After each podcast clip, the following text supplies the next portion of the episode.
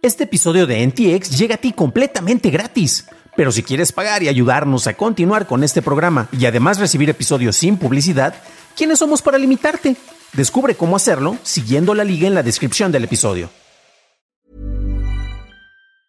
Wow. Nice. Yeah. What you're hearing are the sounds of people everywhere putting on Bombas socks, underwear, and t-shirts made from absurdly soft materials that feel like plush clouds. Yeah, that plush. And the best part? For every item you purchase, Bombas donates another to someone facing homelessness. Bombas. Big comfort for everyone. Go to bombas.com slash ACAST and use code ACAST for 20% off your first purchase. That's bombas.com slash ACAST. Code ACAST. Este es un episodio especial de Noticias de Tecnología Express. En los episodios regulares informamos sobre las noticias más importantes en el medio, pero hay ocasiones en que alguna de estas historias resalta y merece una revisión más a fondo. Esta es una de esas historias. El 7 de junio del 2021 se dio a conocer el resultado de la operación Trojan Shield Green Light. El saldo final, más de 800 presuntos criminales fueron capturados en varios países. Todo gracias a una aplicación de mensajería. Pero el decir que Anom, una aplicación con usos tan comunes como los que tenemos en WeChat, WhatsApp o Facebook Messenger, ayudó a detener a varios grupos criminales alrededor del mundo, es muy sencillo. La realidad, como siempre, es más compleja. Corría el año 2017. En la oficina del FBI en San Diego se empezó a investigar a una compañía canadiense de teléfonos encriptados llamada Phantom Secure. Esta compañía, dirigida por Vincent Ramos, era proveedora de Blackberries encriptadas para distintas organizaciones criminales, ofreciendo un sistema de comunicación segura, con la promesa de que ésta no podría ser interceptada por los agentes de la ley.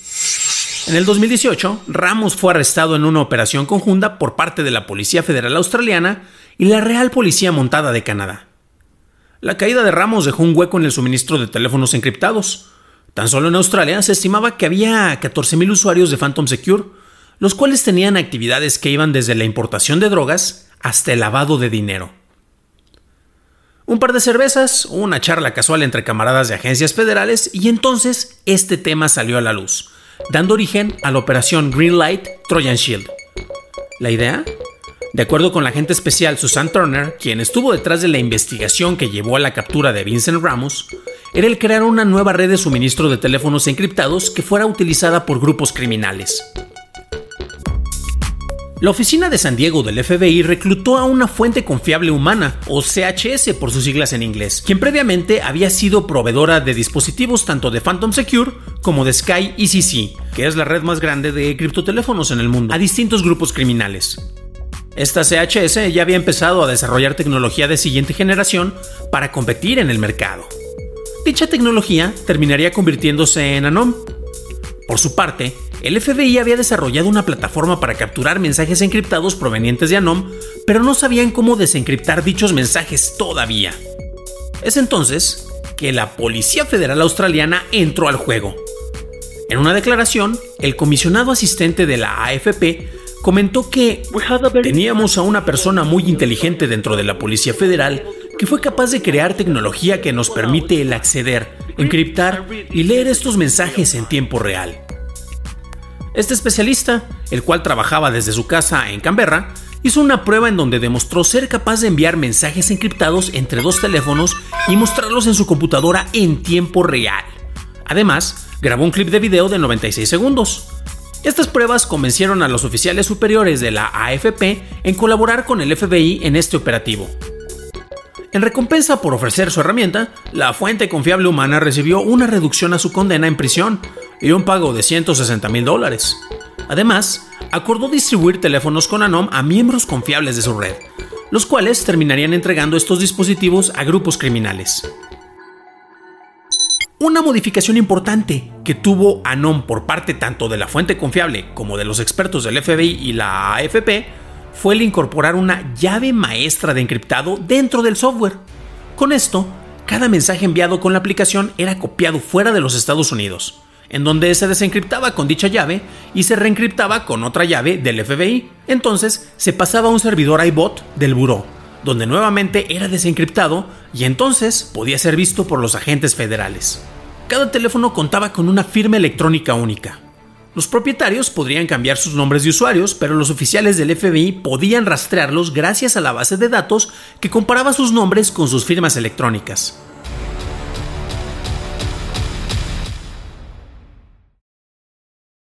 Teniendo todas estas herramientas, se hizo una operación piloto en Australia, en donde la Policía Federal lleva 14 años impidiendo el uso de encriptado por parte de grupos criminales y han construido relaciones con gente de la industria. Usando estos contactos, la oferta de teléfonos con Anom resultaba tentadora.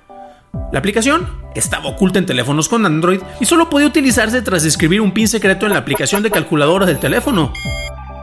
Los dispositivos habían sido modificados y solo funcionaban en un sistema cerrado, el cual permitía enviar mensajes solo a otros usuarios de teléfonos con Anom.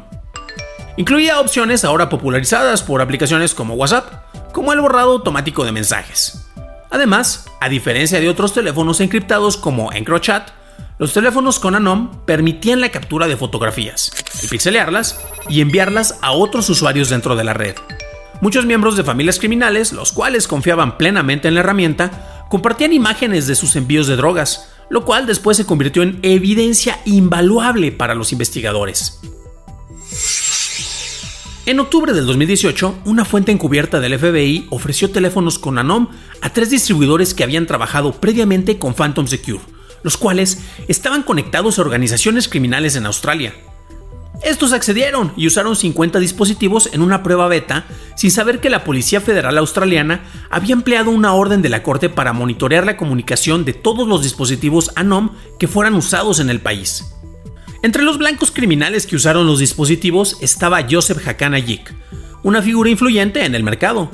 Si él usaba un dispositivo era una garantía de que el mismo era seguro, debido a que Hakanayik estaba envuelto en actividades ilegales como el tráfico de drogas. Durante el verano del 2019, las ventas de teléfonos con Anom se dispararon. La demanda era alta, no solo en Australia, sino en otros países. Los usuarios en Europa pagaban una comisión de entre 1.000 y 1.500 euros por una suscripción de 6 meses. Los pagos se hacían en Bitcoin y otras criptomonedas para proteger la identidad de los usuarios.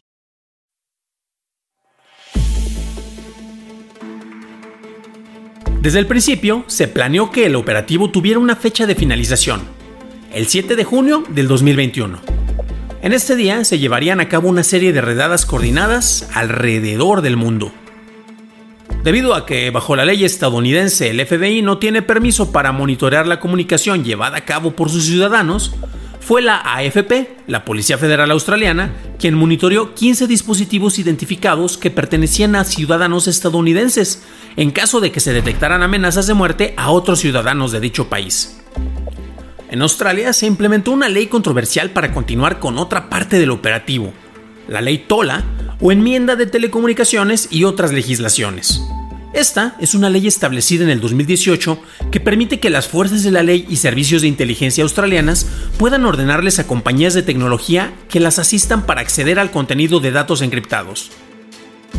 El primer ministro, Scott Morrison, confirma que esta ley fue utilizada, pero no ha dado detalles de la manera específica en que se implementó para apoyar la operación ANOM.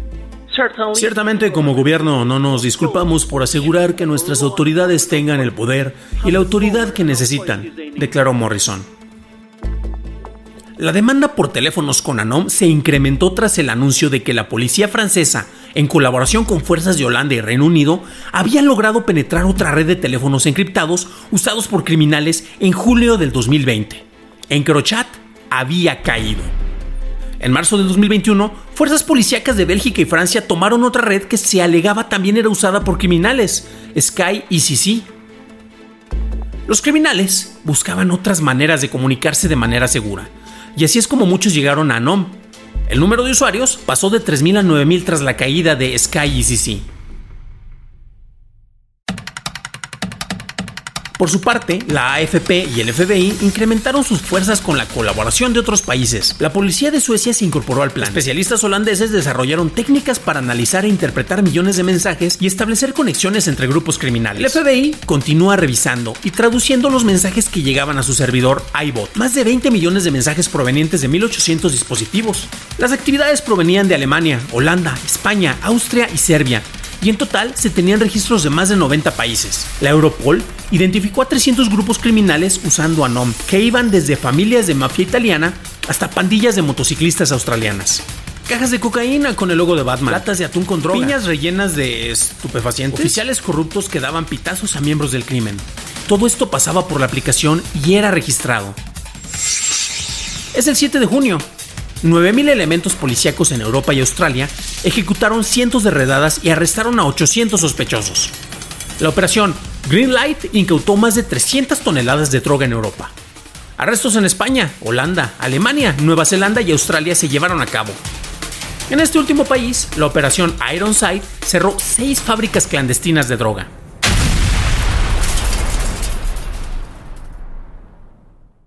Decir que cientos de criminales fueron arrestados gracias al uso de una aplicación de mensajería es fácil, pero es una operación en conjunto que necesitó la colaboración de varias agencias de inteligencia, el desarrollo e implementación de herramientas tecnológicas, así como la colaboración de elementos criminales para ganar la confianza de los usuarios. Este es un caso de éxito, pero también una alerta. El uso de leyes de monitoreo en ciudadanos es algo cuestionable, y esto se llevó a cabo en Australia, así como el uso del apoyo de agentes de dicho país para el monitoreo de comunicaciones en Estados Unidos, la cual legalmente no se puede hacer por parte de institutos locales. En todo sistema hay un punto débil, y este casi siempre es el factor humano. Por un lado, se sobreestimó la seguridad de una aplicación en un dispositivo, y es por eso por lo que Hakanajik es prófugo de la justicia. Su participación hizo que Anom ganara credibilidad y su uso se extendiera en distintas redes criminales. Por otro lado, cuando un sistema funciona demasiado bien, es posible que presente problemas. En el caso de Anom, la aplicación y el operativo tuvieron un propósito y una fecha límite, pero el agregado legal de la División de Operaciones Internacionales del FBI para Australia, Anthony Russo, comentó que Anom dejó de ser utilizada porque generaba demasiada información. El volumen de la información se había incrementado a una escala en que nuestra capacidad para ordenarla y monitorearla no era escalable en la misma capacidad, declaró. Debido a esto, las autoridades revelaron la existencia de Anom, aunque también se ha reportado que alguien encontró lo que parece ser una puerta trasera dentro del código del programa y emitió una alerta que después fue eliminada. La encriptación es una herramienta que nos ayuda a mantener cierto nivel de privacidad en nuestras comunicaciones, no solo a nivel personal, sino en el trabajo que hacemos. Distintas instituciones han buscado tener acceso a mayores cantidades de información en pro de tener un mayor control y conocimiento de lo que hace la población en general. Afortunadamente, en la mayoría de los países se cuenta con herramientas legales para impedir que se abuse de la autoridad y se irrumpa en la vida de ciudadanos comunes. Pero el éxito del operativo Trojan Shield Greenlight sirve para justificar el acceso a más información por parte de las autoridades. Al gobierno no le interesan ver tus fotos o tus posts privados en redes sociales o las conversaciones que tienes en WhatsApp, a menos claro que seas una persona de interés.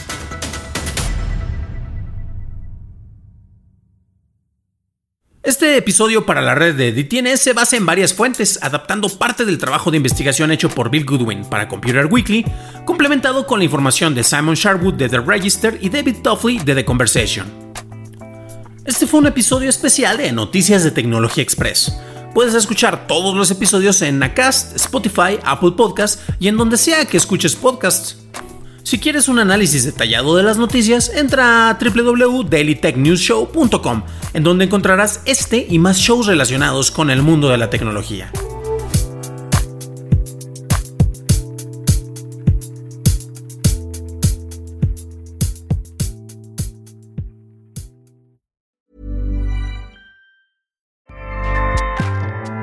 ACAST powers the world's best podcasts. Here's a show that we recommend.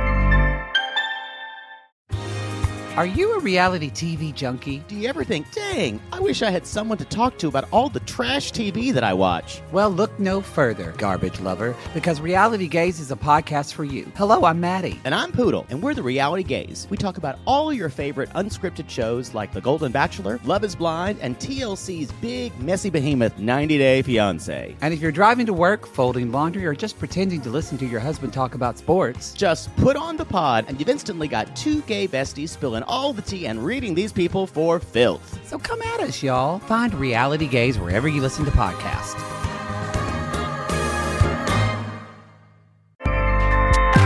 ACAST helps creators launch, grow, and monetize their podcasts everywhere.